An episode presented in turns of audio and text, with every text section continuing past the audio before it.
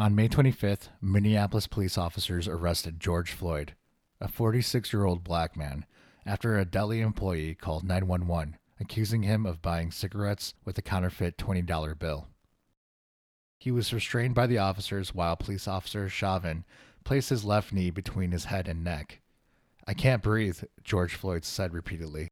For 8 minutes and 46 seconds, Chauvin kept his knee on George Floyd's neck. About six minutes into that period, George Floyd became non responsive. In videos of the incident, this was when George Floyd fell silent, as bystanders urged the officers to check his pulse. Videos capture Chauvin not removing his knee even after Mr. Floyd lost consciousness, and for a full minute after paramedics arrived at the scene.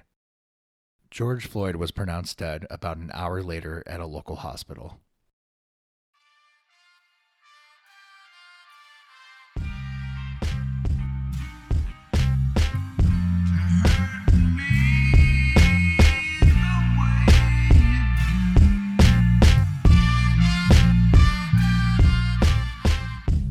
Started out as a crazy pandemic with the coronavirus, and we thought that was nuts. And then just all, everything that's been going on since uh, George Floyd was murdered.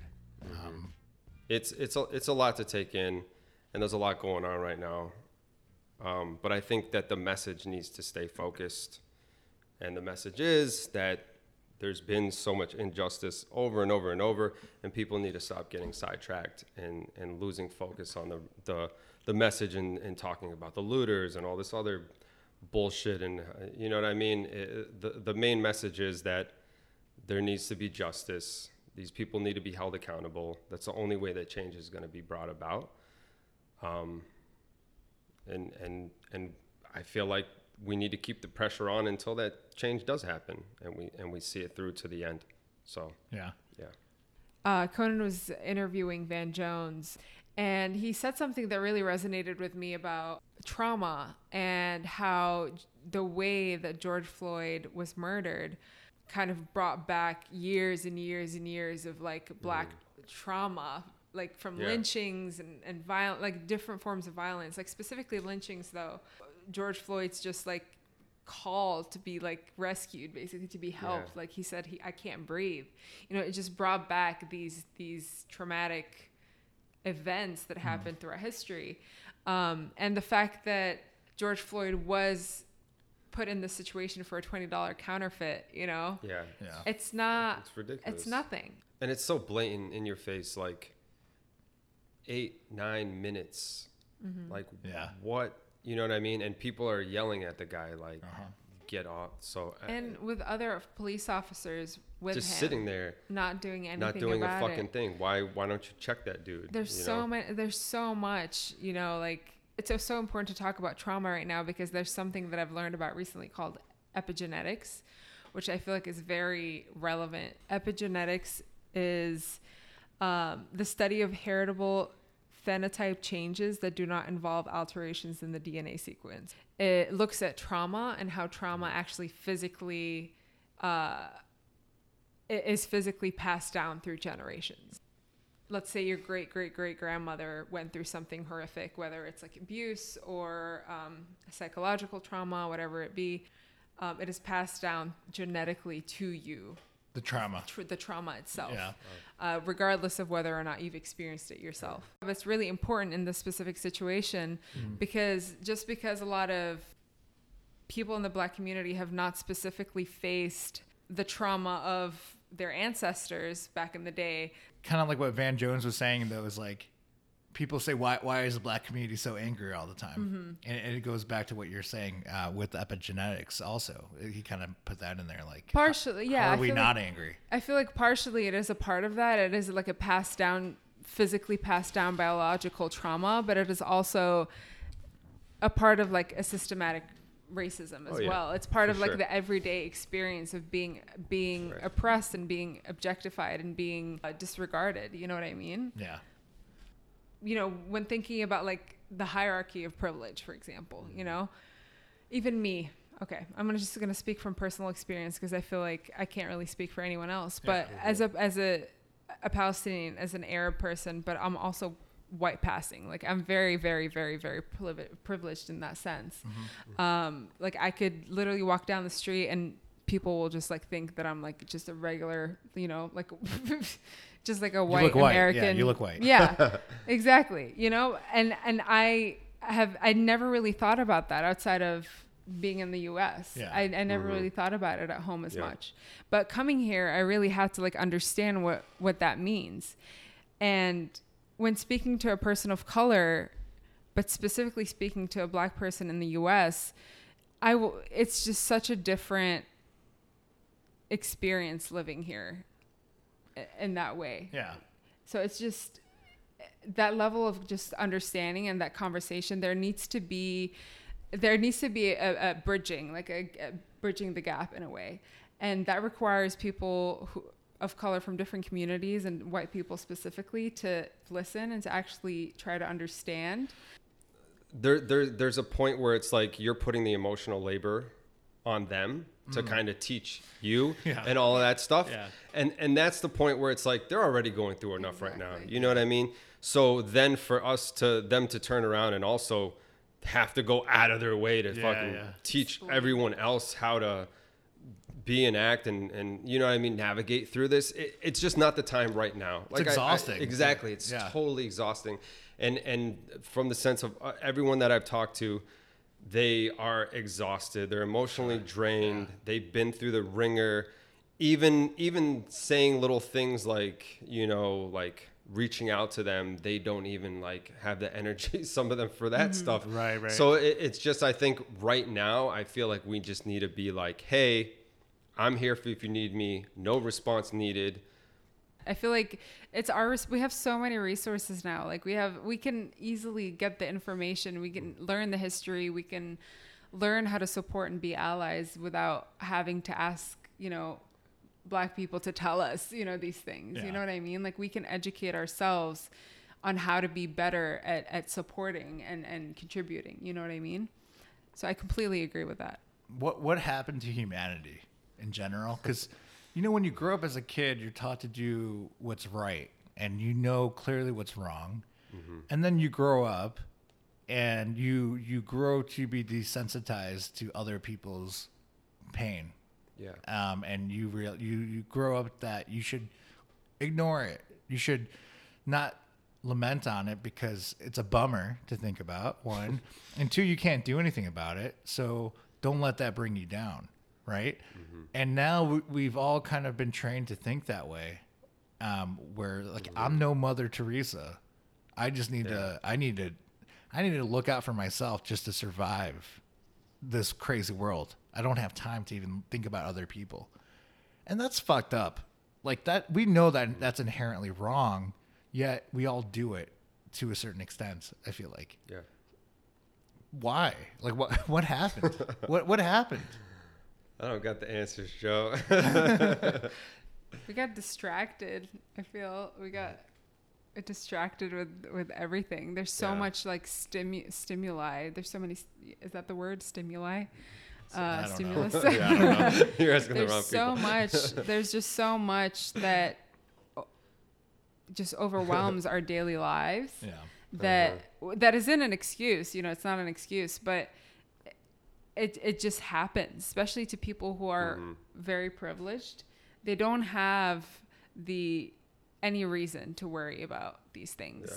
So it becomes much easier to just be absorbed by other things that are easier to to fill up your time with. It's in, it's inconvenient to care. yeah It's very inconvenient to care. word. Yeah. You get wrapped up in your own life.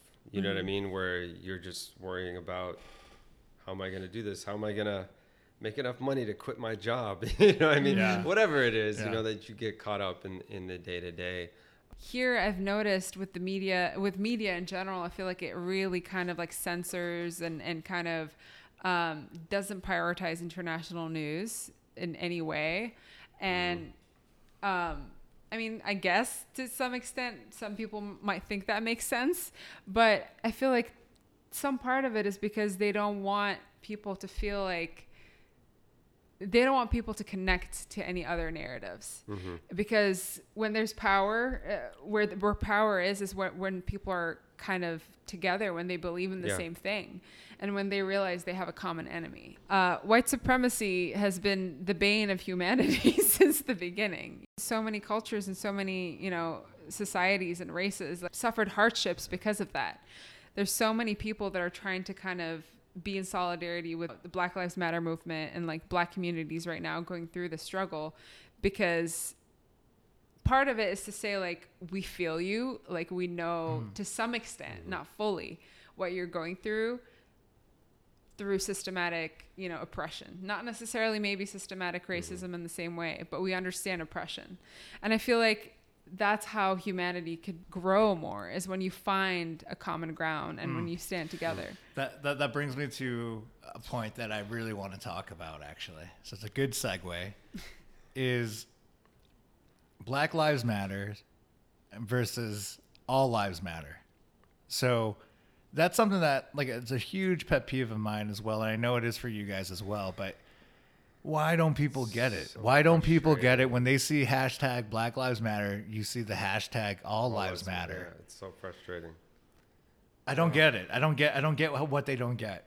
it should be logical like off the bat Mm-hmm. but i really try to make explain it in ways maybe like through through comparing it to other things like if it's like for example like be like okay well think about feminism that doesn't mean like all men are bad we should abolish all men it just means like oh with feminism you want to be equal to men it's like a Yeah. you want to say like women are human too Yeah. you know what i Yeah. mean so I'm, I try to use like other things to com- like to, to say like okay we're, we're asking for equality here we're, we're Right. asking you to treat us the same way that's what Black Yeah. Lives Matter is about it's trying it's asking for equal treatment it's it's asking you to treat people in the black community as human beings just as you know what I mean? which is sad in, in the fact that we have to do that but and, Yeah. and, it's, it's just like what, what's going on in the news right now like what are you watching right now we know that all lives matter but it's right now black people are being Right. attacked and, and mm-hmm. not treated like humans Exactly. like like equals so yeah let's let's at i don't care if you're puerto rican if you're palestinian you're korean or you're whatever but like why don't we back up someone that is being attacked mm-hmm. like Yeah. it just should be inherently in us to want to help the underdog or to help someone that's being you know stupid. shoved down in mm-hmm. society right now for, for, for no no fucking reason at Yeah. all Good example was like if your house was b- burning and then somebody's like, my house matters too, or all house matters. Like, well, your house isn't on fire.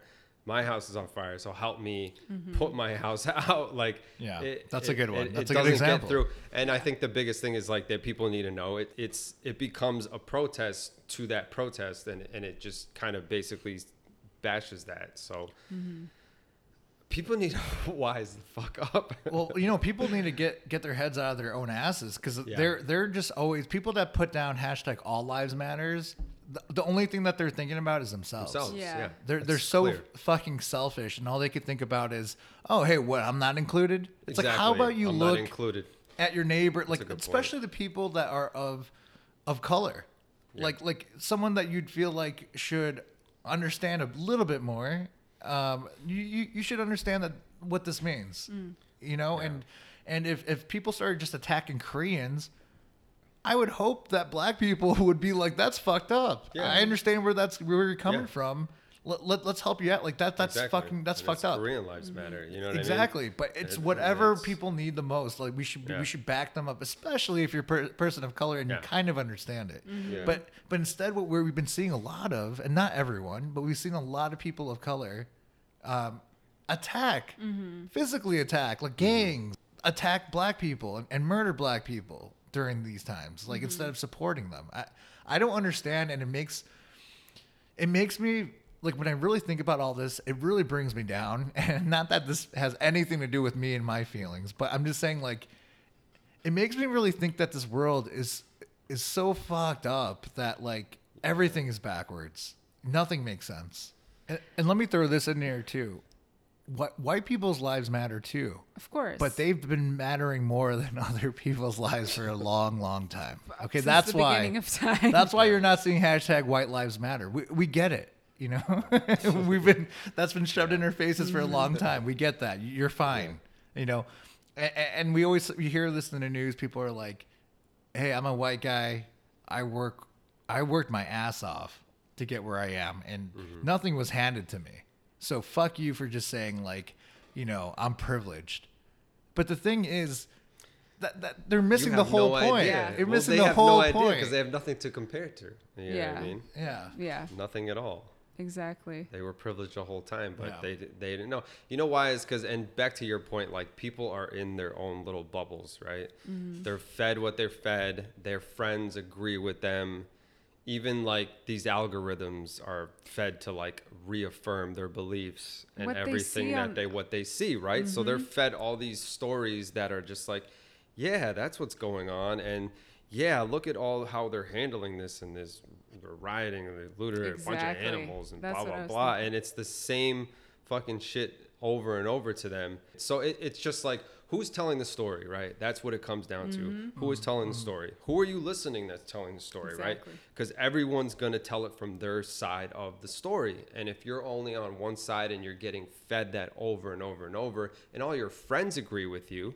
Then that's what you're gonna uphold. It's it's it's people need to be pulled out of their fucking bubbles and faced with the hard cold truth and reality and and that's why it gets to a point where it's just like you know what with all this shit like I, people need to be pulled out of their fucking homes dragged on the streets now i'm getting violent but like and like i want to shove their face in the fucking truth so they can see what the fuck is really going on or mm-hmm. have them live a day in the lives of somebody who is black or somebody who is a minority Yeah. and see how they fucking feel in that same situation Yeah. So- And, and the funny thing, thing is, I don't know how that feels. Do you know what I mean? I, I, I'm Asian American. do a little I know a little bit more There than you go. maybe some people. Yeah. But I'm not anywhere close to like the black community and and, and, wh- and the way that this country has treated them. You know, like I can't speak to that. Like, oh, I I, Yeah, I, even know how it actually feels. Do you know what I mean? Like, I don't feel like the system was made to bring me down this much. Mm. You know, I don't think I have equal footing as a white male. You know, when I Yeah, started yeah. out, I know that Yep. for sure. I mean, that fucking started all the way from basketball teams. You know, when I tried out, and they they disregarded me right Yeah. away. They put me in a special different court Oh, with same. other other minorities. same I was put in a different court where they didn't even look at me. politics everywhere But I mean, it, it starts anywhere. There's different sizes, not, and obviously, I want to make that clear. I'm not comparing putting being put in a basketball court the and plight of to the, yeah, and that's my Yeah. point. Is I'm nowhere close to that, but Yeah. but we all have different versions of it, and I think right I- I think it's you know again like we should be again people that understand a little bit a- a fraction of it and we should be backing the people Yeah. that are being pushed down because we understand a little bit of what that feels Mm-hmm. like right I agree. Somebody was responding to a comment that I made on Instagram. Tell- It was on on uh, Blackout Tuesday, and I was telling people like, please don't put Black Lives Matter hashtag because people are getting like organizers and Blackout Tuesday, yeah. protesters and you know activists are getting really important information through this you know through this hashtag through this thread. So please don't use it using these specific posts because it's not necessary for them right now. Um, somebody responded to, to my message. It was very neutral. It wasn't like a very like it wasn't an aggr- aggressive message that I sent. This person uh, messaged me and was saying, um, hashtag all lives matter, like blah blah blah. blah. I don't I don't remember what the rest she said. And then I was like, I we were talking about the all lives matter thing. I was like, you know, of course we all believe that all lives matter, but that's not the point. And then I go on that mm-hmm. whole thing. Then she was like, sorry, not sorry, hashtag all lives matter. She says, how would you like mm-hmm. it if you were a business owner and your sh- shit gets broken and you lose all this blah, blah, blah. I'm like, are you really comparing, are you really comparing a human life to this stuff? Number one. Mm-hmm.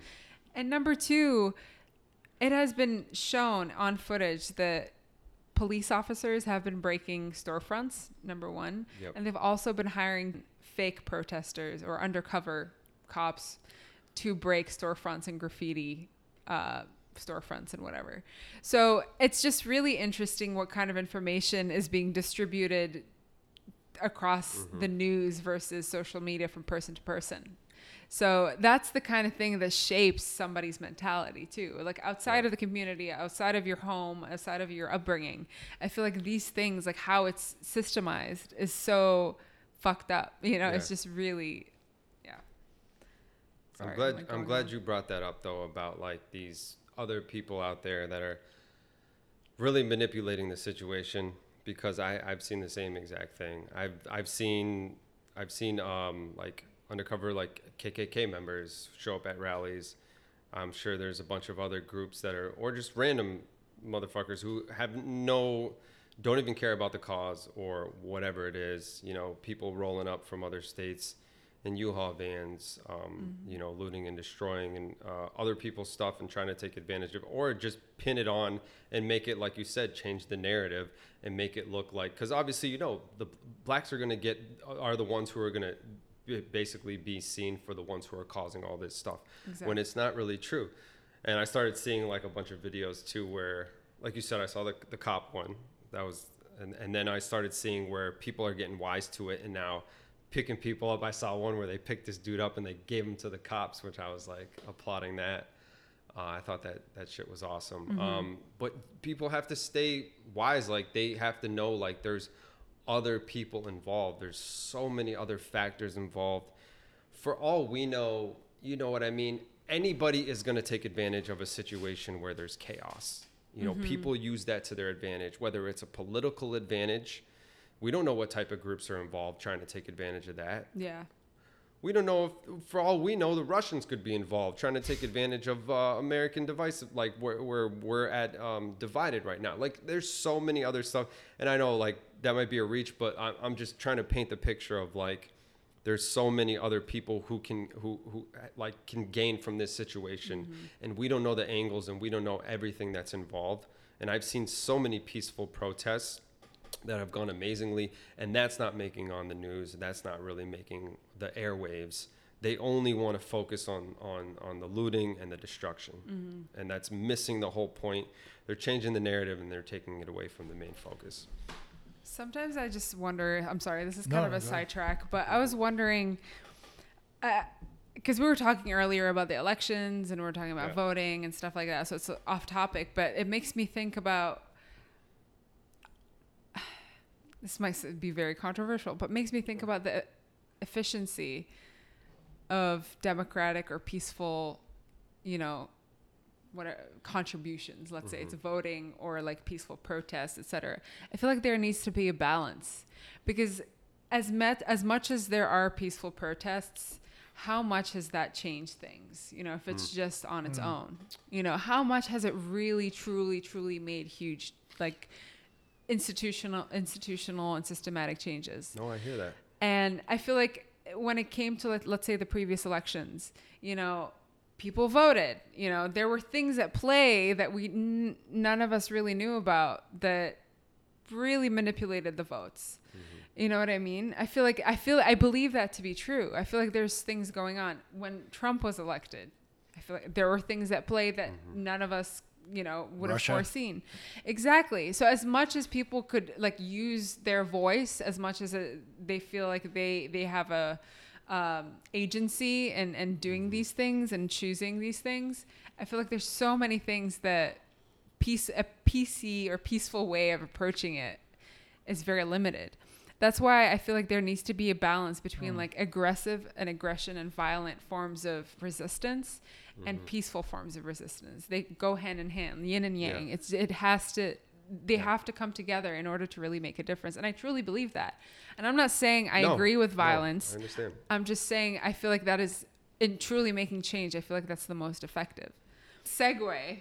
'Kay, I feel like I really want to want to read this Yeah. like Yeah. Excerpt absolutely from right, because I feel like it's really really relevant. Well, can you explain um, what this is? Yeah. So it's um, an excerpt from The Wretched of the Earth by Frantz Fanon. Um, I, I don't know if I said his name right, but um, it's from the first chapter. It's literally page two of the first chapter. The chapter is called On Violence. Um, and when I first read this book, it was it, it just resonated with me so much um, because it really I just I related to it so much coming from what the Palestine and going through my own forms of oppression, systematic oppression.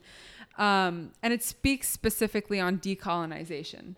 So, off the bat, it may seem like it wouldn't relate, but I feel like it really does because I feel like colonial systems could be literal colonial systems like Israel or like French colonial uh, uh, col- colonization of, of, of North African countries, et cetera, whatever. Um, or you could think about it as, you know, systematic oppression that's happening today. It's just much more covert. So um, I just thought that it would be very relevant to re- read this because I just wanted to pick your brains about it and how it related to what we were just talking about. Let's do it. Okay. Decolonization, which sets out to change the order of the world, is clearly an agenda for total dis- disorder. But it cannot be accomplished by the wave of a magic wand, a natural cataclysm, or a gentleman's agreement. Decolonization, we know, is, an, is a historical process. In other words, it can only be understood, it can only find its significance and become self coherent insofar as we can discern the history making movement which gives it form and substance. Decolonization is the encounter between two conjointly antagonistic forces that, in fact, owe their singularity to the kind of reification secreted and nurtured by the colonial situation.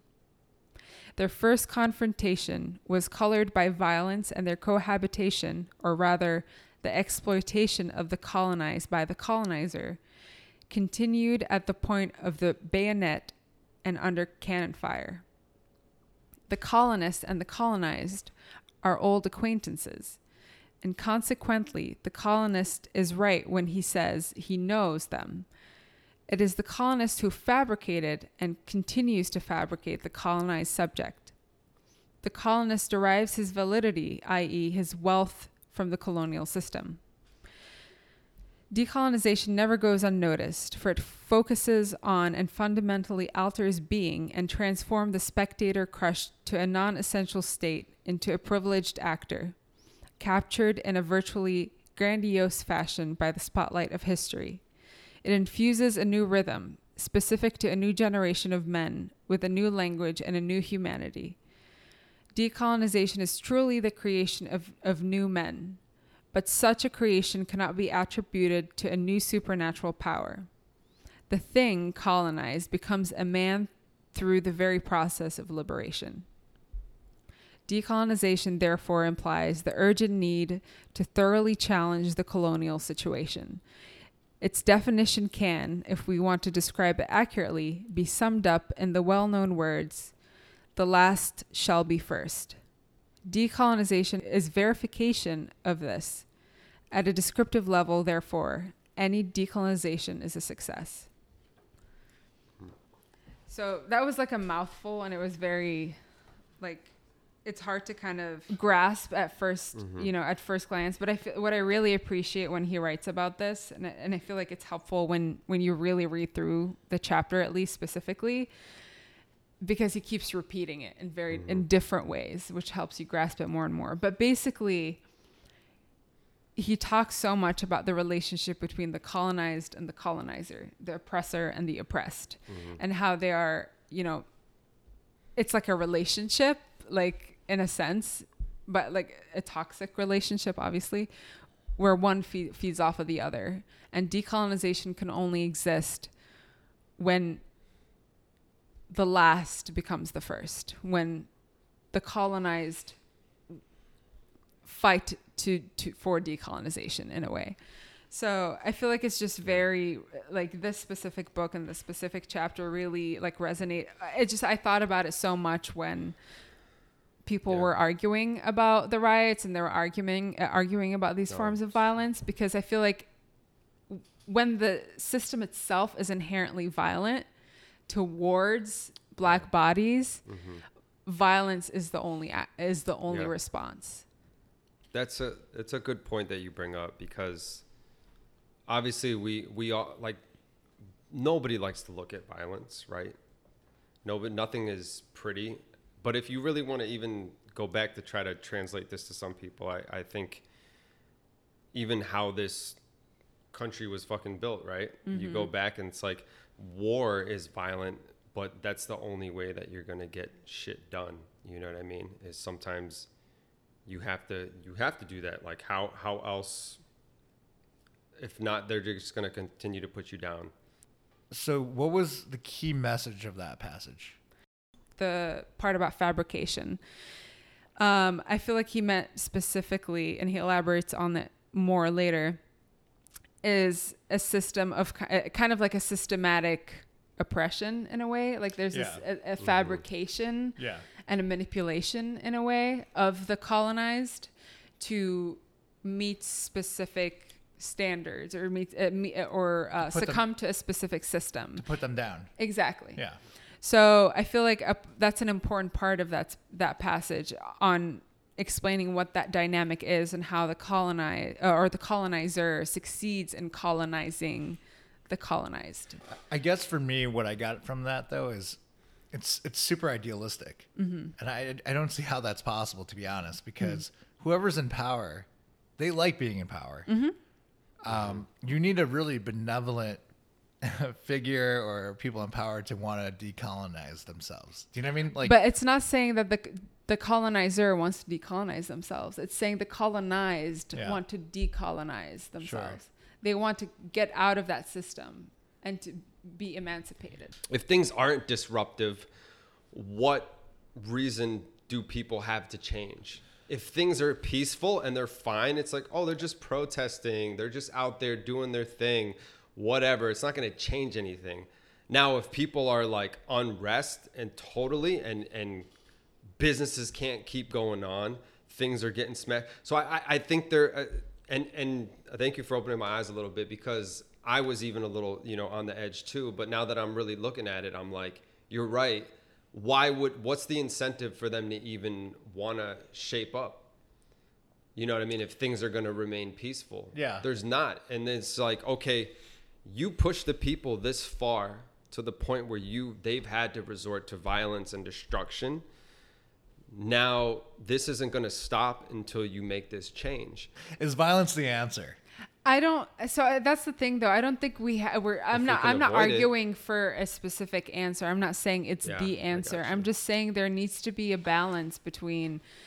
I mean, I'd in this current state, in this Yeah. current world we live in, I don't see as much as I've. I've. I've previously. I've always been an advocate for peaceful protesting. You know, always. I've always been like, yeah, let's do it. Like, pe- let's be peaceful. Like, peace, love, and happiness. You know, kind of thing. But that's really thinking about it now. That's never been a successful strategy to make real change. If you think about it, hmm. in the Gold Coast in the 60s, here in Chicago, like during the civil rights movement, during the Black Power movement, mm-hmm. The same thing happened destroying storefronts and riots and d- breaking cars and windows and graffiti everywhere. And the 60s when, is when that like really huge shift in like civil rights occurred. Mm-hmm. I'm not saying that specific incident, but I feel like it's a, it's an amalgamation of incidents, it's an amalgamation of events that caused this change to happen, and that's why I'm saying these things in combination, the peaceful protests and, and yeah, Yeah. the peaceful protests and and and uh, Yeah. I'm not saying the riots specific. You know what I mean? Like these things have to happen in order for something to start stirring, something to change, to move forward It's grabbing the attention uh, uh, uh, of in different ways. in, in a way where it, the change has to happen because you can't have status quo if every everything is being disrupted. So uh, I, I get that, and that kind of brings me to something that, something else that I, I think is really important too. Though is that we need to hit it on another side is policy. You know, it's not the it's not the fun part of it though. It's not the, the the thing that a lot of people don't want to talk about. But policies need to change, and something that you know I was looking at, and, and you guys might have heard of this, but uh, it's uh, Campaign Zero. You might have heard of this, but it was formed, and I'm going to read this because I don't want to get it wrong. But it was formed in 2015 by a group of activists and researchers with the goal of collecting and publicizing police department data and practices in order to understand how to significantly reduce police violence. That is kind of where I come from more. I'm not a. I, I, I, I think violence. I understand that it is necessary to a certain extent, but it is something that I'm more passive for sure, and I feel like Yeah. Um, I really want people to think outside the box and also very critically first um, as far as like what can be done. Go ahead. I was just wondering, like, why do you think police use violence on the black community? I, think it's a bully mentality, personally. But w- is it effective? Does it work? yeah, Exactly. yeah.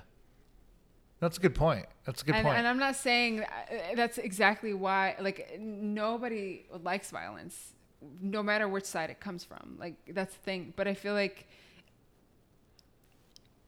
in a lot of ways, like d- police don't use violence with with like white criminals as much. Well, I'm not saying never. I'm Mm-hmm. Right, not saying right. that. But you know what I mean. No, not as much. Well, it's, it's- not it's not blatant. comparable It's at facts. all. It's not facts. comparable. It's yeah, facts. that is Yeah. fact. So, and do you see how how like a, there was an upsurge in like white criminals and like white murderers and like mass serial killers in the past, and even like school shootings? Mm. and how they mm. treat them And who how they just treat came out them. of killing like what 20 40 people There hasn't been a control of that. Well, a lot of that too is if it's a white male or, or, or a white person doing these things, they they instantly go to Mental mental illness. Mm-hmm. Where if it's a black illness. person, it's they're going straight to, to jail, Exactly. Yeah, exactly. no matter they what. walk So them out they give them a bottle of water yeah, but I guess I just wanted to. I just thought about it, and I'm like, because I haven't thought about it in that way before. But like they use violence to control a specific race, to control a specific demographic. So, but here's the thing you have to understand, right? It's like this shit happens. It's blatant. It's in our faces. Okay, that's like one part of it. Then it's how are we going to react to it? And is the system going to have our back?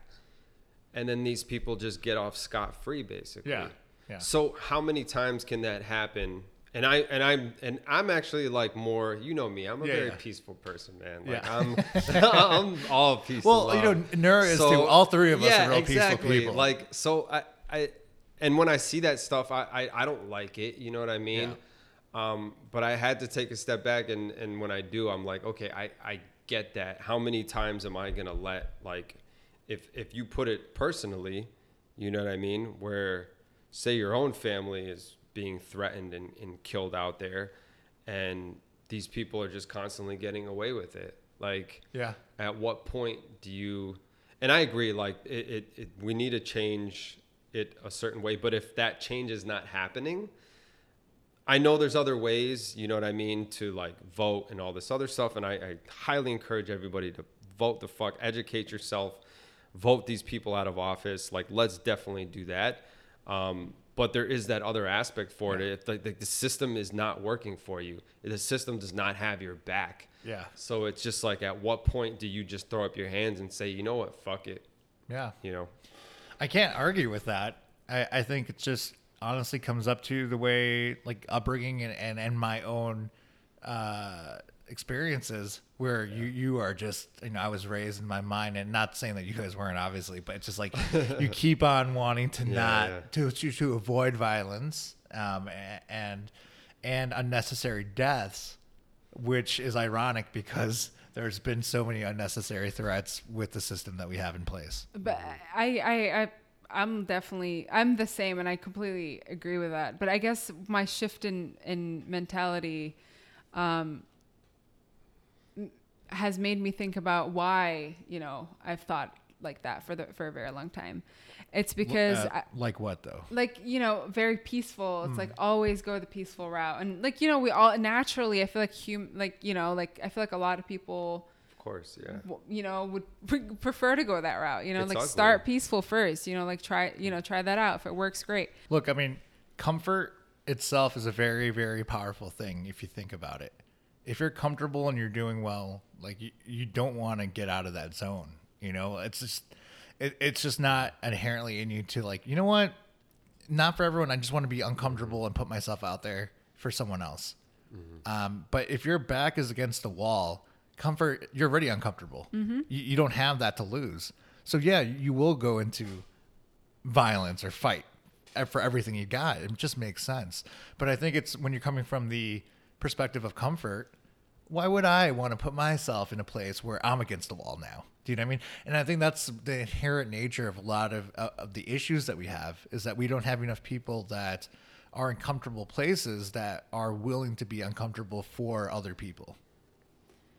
But I guess that's what like uh, a lot of what I've been reading r- lately, which has been you know hopeful. Like I've seen a lot of Instagram influencers and whatever talking about comfort, specifically about comfort, Mm. and and talking about how it's important to be uncomfortable because there's a lot of people who are always uncomfortable. You know, like you need to understand what it is like to be uncomfortable in order to get a slight semblance of what hmm. it may feel like, you know, to be in these specific Oh, totally. situations. So that's why, like, I understand what you're saying. Like, why would I put myself? Oh, in I'm that not saying for myself. No, no, no, I but know I'm in saying, general, and, you know, maybe I am including myself. If, if we're being all honest, like I don't know how, mm-hmm. what have I done, you know. So, uh, but but I, I think for most people, inherently, it's you. You're comfortable. Yeah. you- What's that saying? Once you go first class, you can't go back. You know, like they're, they're in comfortable airlines. They're not going to go back to coach. Mm-hmm. But like, it, it's one of those things. Like even the way I sound right now by saying that thing, I get it. I get it. But th- that's the whole point, you know. And, and I get what you're saying too, though. And and I feel like that's the right answer. Mm. What I'm saying right now is I know it's not it's the wrong answer, but I want to put it out there so people Yeah. could start thinking critically. And lo- I think it's really important that people be honest with themselves Yeah. and not try to pretend they're what they want to be. Mm-hmm. You know, Yeah. because that's the only way we're going to actually get to where we should be. agree. Mm-hmm. An- another thing that I want to put out there, there's like there's a lot of different ways you can fight this, and a lot of different fronts you can fight this mm. battle. Right? I don't want to make it seem like everyone has to be out there on the front lines, like in you know in the faces of cops and all this stuff. Like if that if that if if, if that's your thing, like go for it, like full out. But there's other ways you can do this. You can be educating your other white friends. You can be doing a lot of stuff. If you're an artist, maybe you put that out. Like everyone has their own avenue and everyone has their own place that they can kind of do this. And right, Joe, like I- just wouldn't feel guilty because even like having this podcast, right? That's that's a form of that too, right? So everyone has their place, and I don't think you should feel ashamed about like not because I also think there's that, definitely that guilt right? Right now is like I should be doing more. I should be out there. And I've had that like over this last weekend I was like like fuck I should be doing this and this and that. And then like one of somebody from from work was like look you're right where you need to be. You're like you're at work. You're a leader and you're helping people through this time. That's where you need to be right now. Like and that's okay. So eh, I I think everyone just needs to you know what I mean fit in where, get in where they fit in you know what i mean as far as like helping I think I think Yeah. that's that's the problem though, and I think I agree with what, what you're saying, Yeah. your sentiments, but clearly it's not enough. Got you. people people feel comfortable and they're like, "This is good enough," you know. I'm doing my part. Um, got you. But in the, the bigger scale of things, uh, clearly this is not the answer though. Like there's other ways you that could we, stretch further Yes, is what you're there's saying There's more that we could and maybe Yeah. you do need to be pushed exactly stretch further Exactly, exactly. i get that I agree. get that I feel like I mean I agree with both of you. Like I agree. Like everyone has their their own like abilities and skills and, and capabilities Yeah. to contribute. You can if you have money contribute it that way. If you don't have money and can't Exactly. contribute that way, if you're like you said, if you're an artist, you can make something if you want to do that, or you could spread the word, or you can sign petitions, or you can write letters, or you can you know what I mean. There's Mm-hmm. Yeah. so many things. black if you really whatever. care, you will find something to Yeah. do, and um and I that's why I agree with you. It's like it's people there there's a difference between people are like oh i'm doing enough and just like doing their daily whatever. Yeah like yeah. and and there's a difference between that and like being like okay so i'm a um whatever an accountant okay? I really care. I don't know what to do right now other than donating. What else can i do? I'm gonna go potentially like help small black owned businesses do their accounting right now Yeah, during covid. Right, you know what i mean? During this, Exactly, this traumatic experience yep. and during covid you know what i mean like do it pro bono so there's so many things that people can Mm-hmm. do that they can contribute their own skill sets and their own experiences to do it so yeah That's and that's another good point though is that I think we all clearly feel this. We live in Chicago. We we live in this city. Yeah. We, we don't live in the suburbs. We don't live in an area where we're not affected by it in some way or form. Mm-hmm. We see it. But there there's a huge population in this country that don't see any of this. Mm. And this is not real to them. This is a new this is a nuisance to them. You know, like Yeah. if we're being honest, there's a lot of people that feel point. like this is this is just in the news and people are making a big deal out of you know something that was unfortunate, but for them it doesn't mean anything. So we're passionate about it. We want to get on this podcast and at least talk about it so we can just Yeah. talk about w- what we're feeling and, and, and what the hell's going on here just to make some sense of it. But if, if you're not affected by it, like that's a totally different perspective and and to to, to see how they can help i think it's just it, it seems so far mm-hmm. for them I feel like people don't really care until it, it, it hits close to home, right? yeah yeah And and that and, and that just feels like some bratty shit. Like yeah. it's also but it's, it's not even and, and i'll defend just because for conversation's no, sake do it though, because there's a lot of people that probably would disagree with me. But a lot of people agree with what you just said but i'm saying for the person that's like out of touch let's just say yeah, they, they, they it's it's almost ignorance but it's also like you're not around it. Like you don't see it but there is an inkling in my head like how do you know like what's enough and what's what's, what's Yeah, being yeah. too hard on yourself I know. what's not what's or maybe you're being too lazy or maybe you're doing like you know like the balancing act is kind of a weird and I struggle with that too. thing, you yeah. know what I mean? Like even like I protested for a little bit, but like I still didn't feel like it was enough, Mm-hmm. and I felt like I wanted to get back out there. Um, but different people have. I, I think it, it is important to lean into your talents right now, though too. Um, but I but I have friends that you know, I, especially at work, like that are like seriously on the front lines of this shit, Yeah. like bailing people out of jail and like bringing food and water to like different places. You know what I mean? Like Yeah. doing the most, and I'm just like, that, that's awesome. Then then that's where the guilt comes in. 'cause, Right. Like, why am I not Exactly, doing that? You know what I exactly, mean? exactly. Yeah, that's where I'm at. yeah. So I, I totally get that. You know what I mean? And, and and I still don't feel like I'm I'm doing enough. Um, It's also realistically, I'm, I mean, I don't want to be just a talker, dude. I mean, like, but at the same time, I'm not going to also just make blatant promises and, and that I'm not Yeah. going to do either. Do you know what I mean? Like, I don't Yeah. want, I want to be real with myself. I'm not saying like after this podcast, I'm going to fair. start bailing people out, you know, like, that's fair. and that's where like But things you can confusing. donate to Yeah. people funds. that are organized that can bail people out, and that's like part of it, right? Yeah. Or just, or even simple, something as simple as signing a fucking petition. You know what I mean? Like, there's little little things that you can do here and there.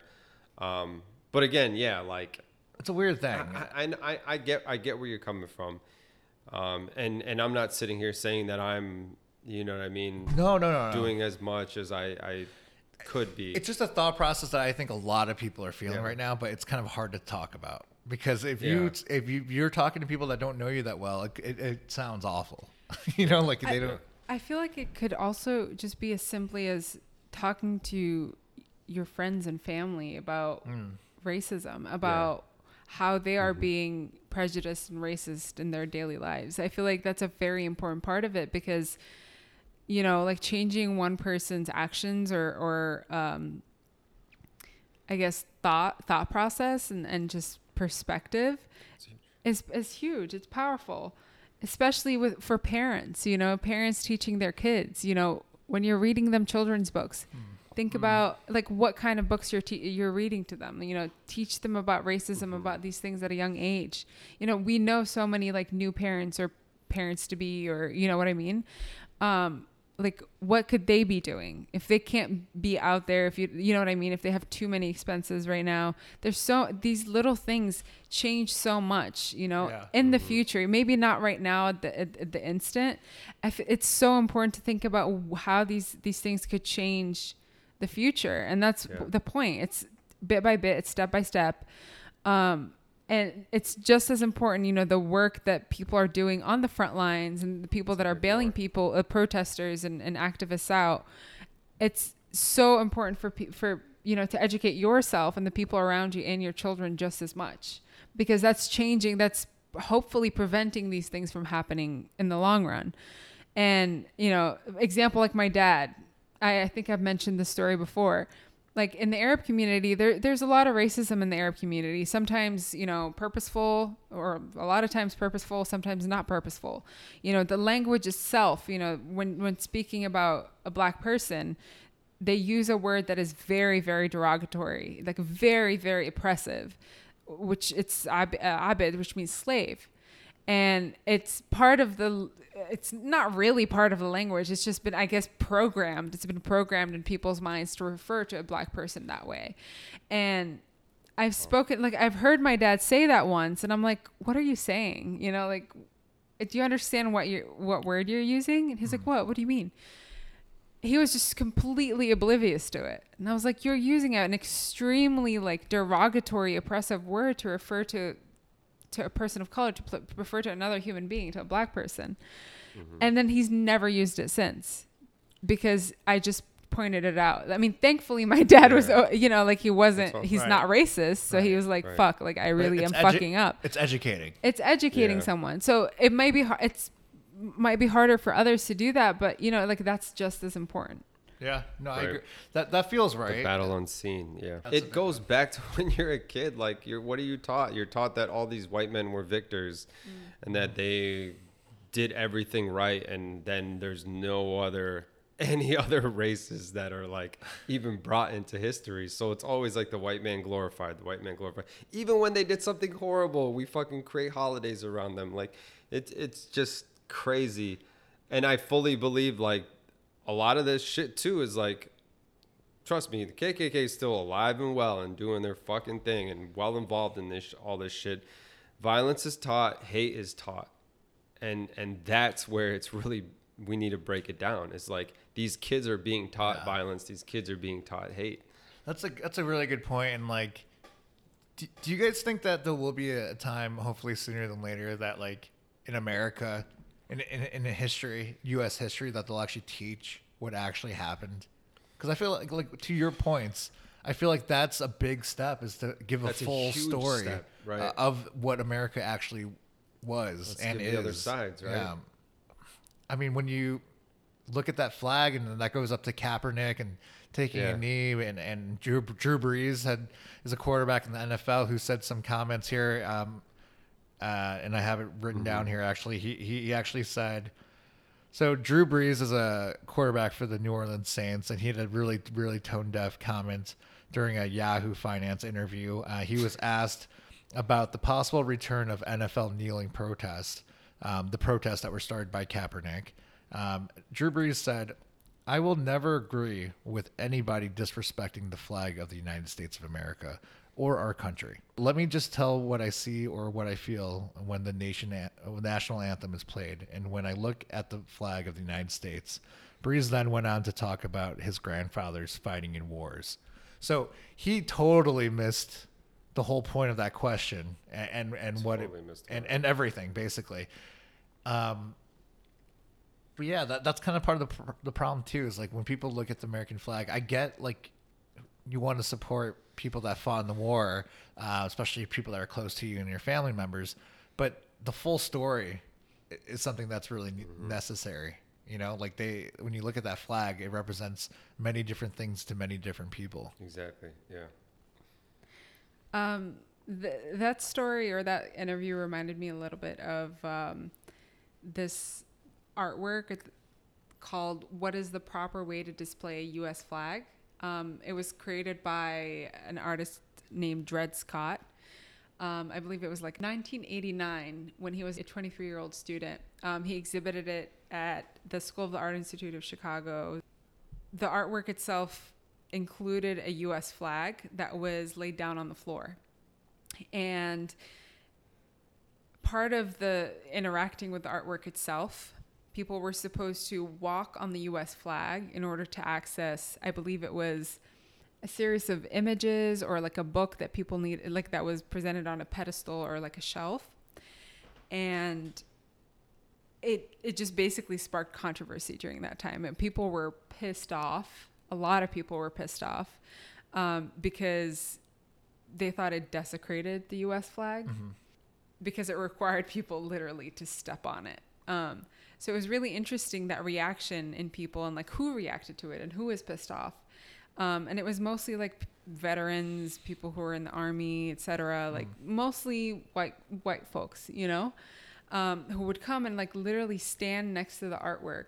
Whenever the flag was on the floor, they would pick it up, they would fold it into a triangle and put it on the shelf. And then a curator or the person, like a gallery assistant or manager or whatever, would come back, put it. At, it's an artwork. Like it's supposed to be mm-hmm. presented a certain way. It's supposed to be displayed a certain way. They would put it back, mm. and they would come, fold it again, and put it back on the on the on the shelf. And I feel like that's such a powerful like when when a piece like an artwork, when a piece of mm-hmm. work, when a creative work makes people feel that way, makes people react that way, that's so powerful.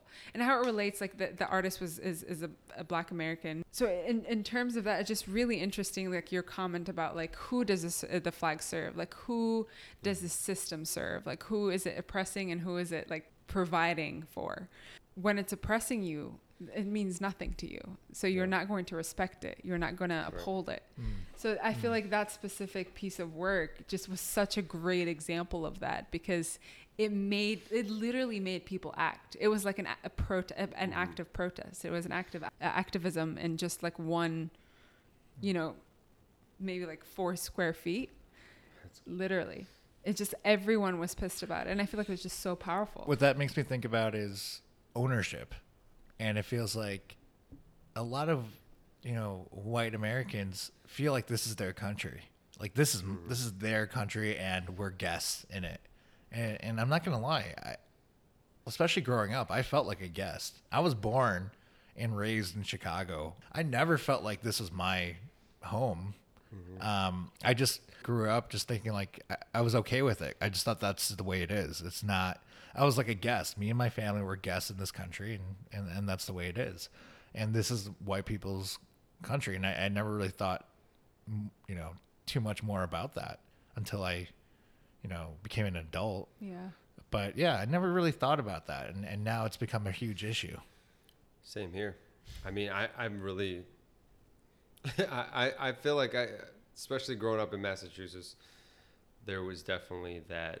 You know, I don't know why, but Massachusetts is just a very racist place. Yeah, yeah. they, they go out of your, their way to make you feel uncomfortable, e- even even if you're like in a nice. Th- it doesn't matter what neighborhood you're in. Um, they, you know what I mean. I heard all the Yeah. shit and comments and racial little bullshit, and even had a friend who I went to his house with a Confederate fucking flag in his bedroom, and his dad looking at me all weird, like you know what I mean. All those little things, just making you feel very uncomfortable, like you were never welcome in the first place. So, uh, I totally get that.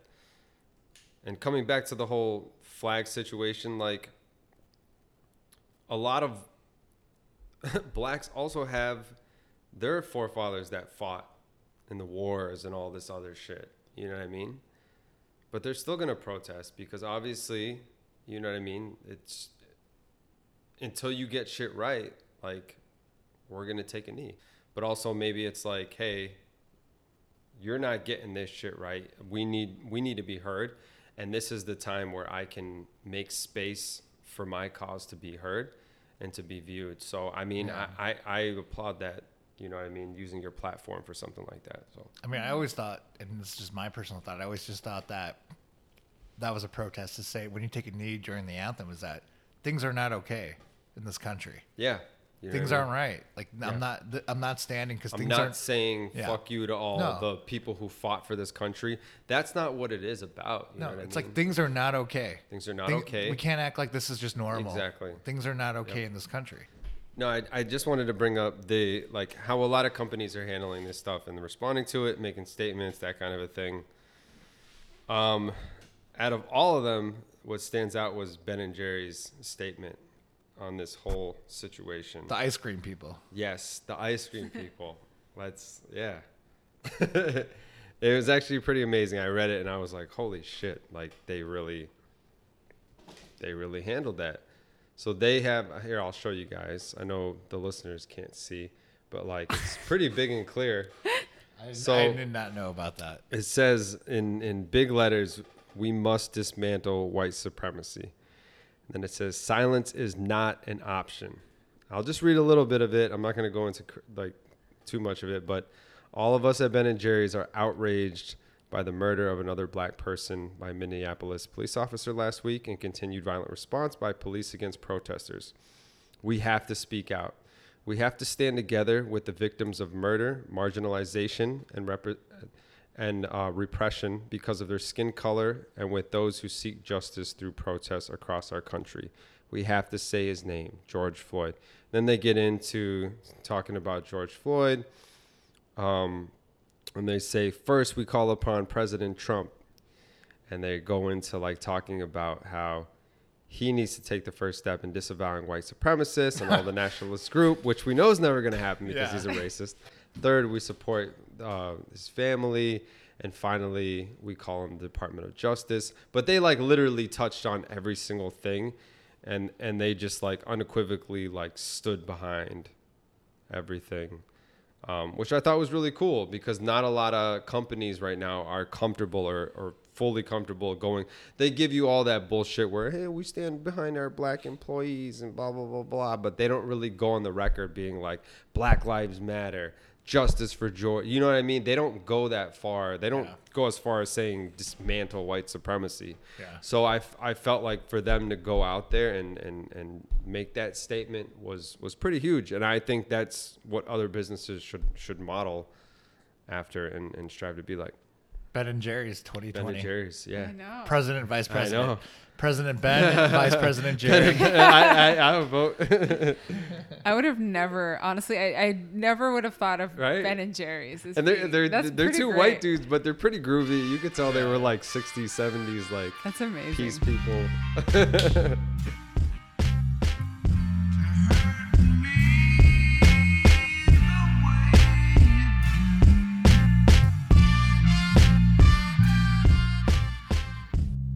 Inside Joe wants to say that we stand with our black brothers and sisters.